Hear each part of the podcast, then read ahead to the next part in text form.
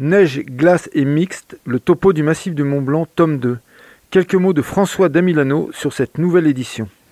Alors, vient de paraître le Neige, glace et mixte, tome 2. Je le montre comme.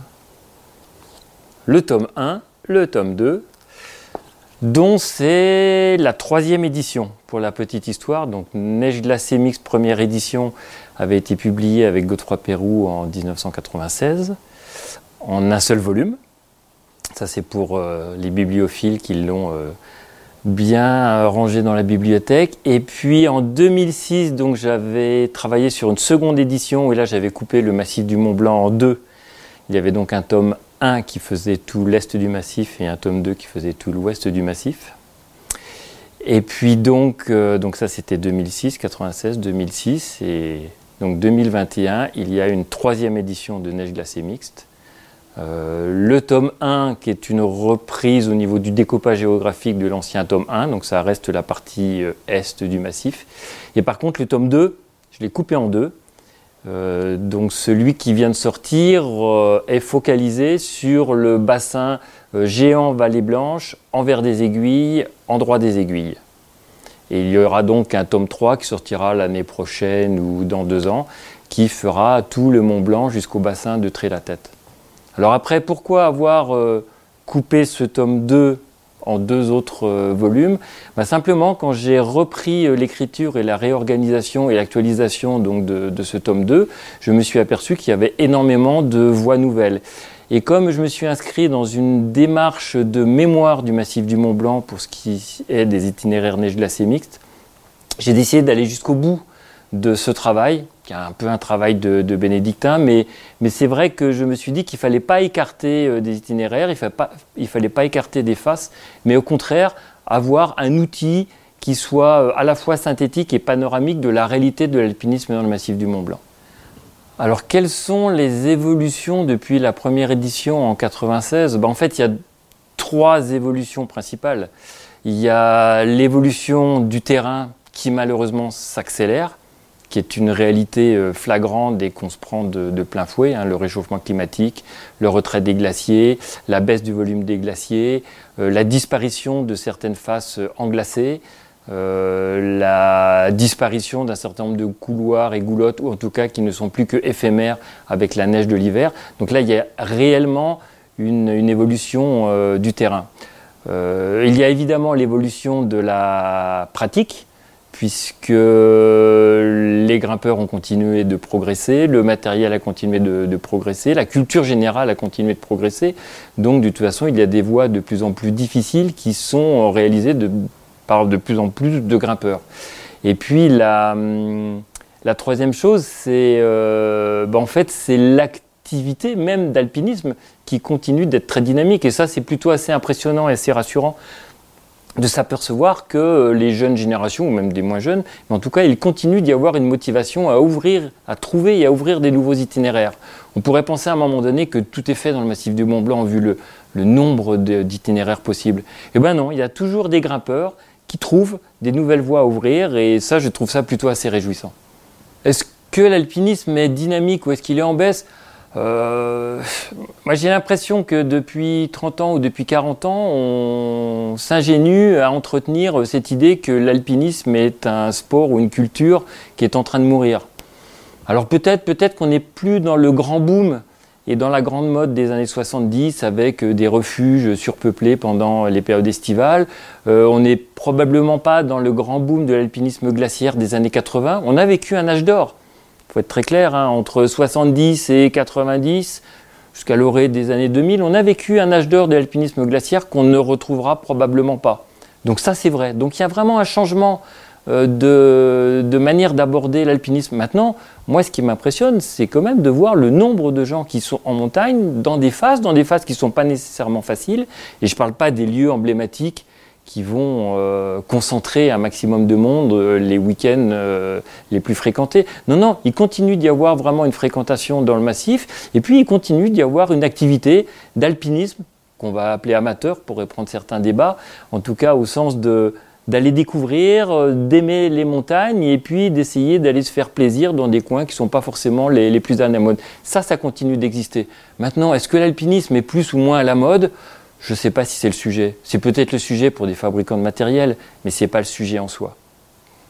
Alors je ne sais pas si je suis la mémoire vivante du massif. C'est vrai qu'à un moment donné, de manière un peu... Euh, comment dirais-je, presque un peu inconscient, je me suis, inscrit dans ce, ce travail de, répertorier de manière exhaustive les itinéraires neige glacémiques du, du massif du Mont Blanc. C'était pas une volonté profonde de ma part euh, au début, mais effectivement, au fur et à mesure des nouvelles éditions, bah, je me suis dit qu'il n'y avait pas d'autres outils qui étaient similaires aux neiges glacémiques.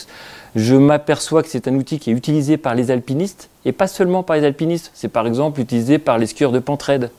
Et je me suis interrogé à un moment donné, tiens, pourquoi ces gens-là viennent regarder mes topos qui, a priori, sont euh, destinés aux alpinistes? Bah, Tout simplement parce qu'il n'existe pas d'autres outils aujourd'hui euh, qui vont présenter le massif du Mont Blanc de manière panoramique et exhaustive avec euh, toutes les phases de tous les sommets du massif dans son entièreté.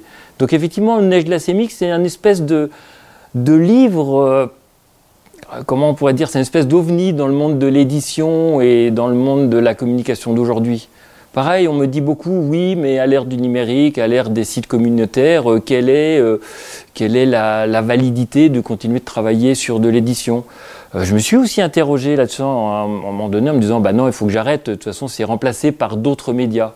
Et puis finalement, je m'aperçois que ces autres médias, non, ils ne remplacent pas, à un moment donné, un travail euh, exhaustif, biblique, et puis rien ne remplace un outil papier. Et ça ne veut pas dire qu'il faut opposer les modes de, communication, mais à un moment donné, on n'a rien inventé mieux que le livre pour pouvoir comprendre, pour pouvoir euh, analyser une région et pour pouvoir vraiment avoir un regard euh, très ouvert sur un bassin ou sur une face. Alors oui, juste pour finir sur euh, sur cette anecdote qu'un certain nombre de skieurs de Pentraide en fait utilisent neige glacée mixte, c'est tout simplement parce qu'il n'existe pas d'autres livres où ils vont trouver toutes les faces du massif du Mont Blanc. Donc pour repérer à un moment donné euh, des projets, euh, imaginer des nouvelles descentes ou tout simplement pour s'y retrouver hein, de manière très pratique, bah, finalement ça reste un outil qui est facile à utiliser. Est-ce que c'est un ouvrage que je fais tout seul? Je suis le seul auteur. Euh, maintenant, euh, je m'appuie sur JM Édition et JM Édition, c'est animé par Françoise Rouxel, qui est euh, quand même la partie invisible mais indispensable et je dirais la, cheville ouvrière de, de, notre petite maison d'édition. Et puis après, je m'appuie bien évidemment sur mon expérience et l'iconographie que je vais accumuler au fur et à mesure de mes sorties en montagne, mais je m'appuie aussi sur, on va dire, un groupe d'amis euh, les guides, les grimpeurs qui autour de moi veulent bien me ramener des informations fiables, veulent bien prendre le temps euh, de m'écrire correctement une description, de me ramener une photo sur laquelle ils peuvent euh, tracer très précisément un itinéraire. Donc ça, c'est aussi une source de documentation. Et puis, et puis après, il y a une espèce de source qui est un peu complexe parce qu'inépuisable, c'est évidemment le net, qui n'existait pas lors de notre première édition du Neige glacée mixte. et aujourd'hui, on peut passer sa vie à rechercher des nouvelles informations. Sachant qu'une information sur le net, il ne faut jamais la prendre pour, euh, pour argent comptant, il faut toujours aller la recouper. Et c'est ça qui est complexe dans l'information. C'est à quel moment je m'arrête dans ma recherche euh, d'informations précises et à quel moment je vais pouvoir me, fier à une information que je trouve sur le net. Et là, bah, ça demande tout simplement énormément de temps, énormément de recoupement, et puis effectivement de discuter avec beaucoup d'acteurs qui sont actifs dans le, dans le massif du Mont Blanc. Bah, les, cotations, euh, comment évaluer la difficulté en alpinisme ou en escalade hein, C'est un débat qui est aussi vieux que les premières recensions euh, d'escalade ou d'alpinisme. Donc pour le neige glacémique, on continue de s'appuyer sur euh, la cotation à double entrée qu'on a définie clairement en 96, donc lors de l'édition du, premier neige glacée mixte.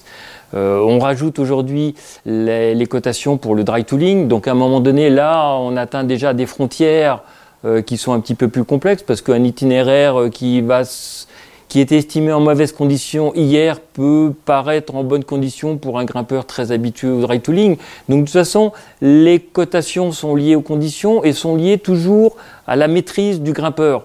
Donc euh, ça ne sera jamais euh, une information totalement objective. Par contre, ce qui est important, c'est d'avoir une certaine homogénéité dans les cotations, de manière à ce que lorsque l'on commence à pratiquer un topo, qu'on a fait un itinéraire, deux itinéraires, trois itinéraires, on puisse se situer par rapport aux cotations, peu importe le chiffre.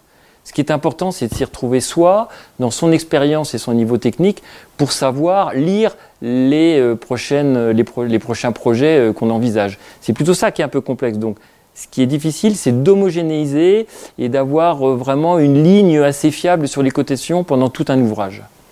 Bah, après, ce qui est drôle dans l'histoire de Neige glacée mix, qui est évidemment pas prévu comme ça au départ, c'est que euh, la première édition de 96, qui est un petit ouvrage en noir et blanc, euh, fait avec les moyens et les connaissances de l'époque, devient un objet tout à fait collector. Euh, et, je sais qu'il y a des bibliophiles qui, aiment les topos, qui aiment les topos d'alpinisme et qui vraiment tiennent beaucoup à euh, aligner dans leur bibliothèque les différentes éditions du Neige Glacémique. Donc là, bah, c'est parfait, je leur offre une troisième édition. Et cette fois, il y aura donc trois tomes et le tome 2 est sorti. Ah ouais, tiens, un petit, un petit truc sur le genre, parce que c'est un sujet qui est, qui est à la mode aussi en montagne. Bah, c'est une fille qui est en couverture, Marion Poitvin, là, dans une goulotte difficile euh, de l'envers des aiguilles. Donc euh, voilà, c'est aussi des, des, des, petits signes qui montrent aussi euh, l'évolution de notre milieu alpinistique.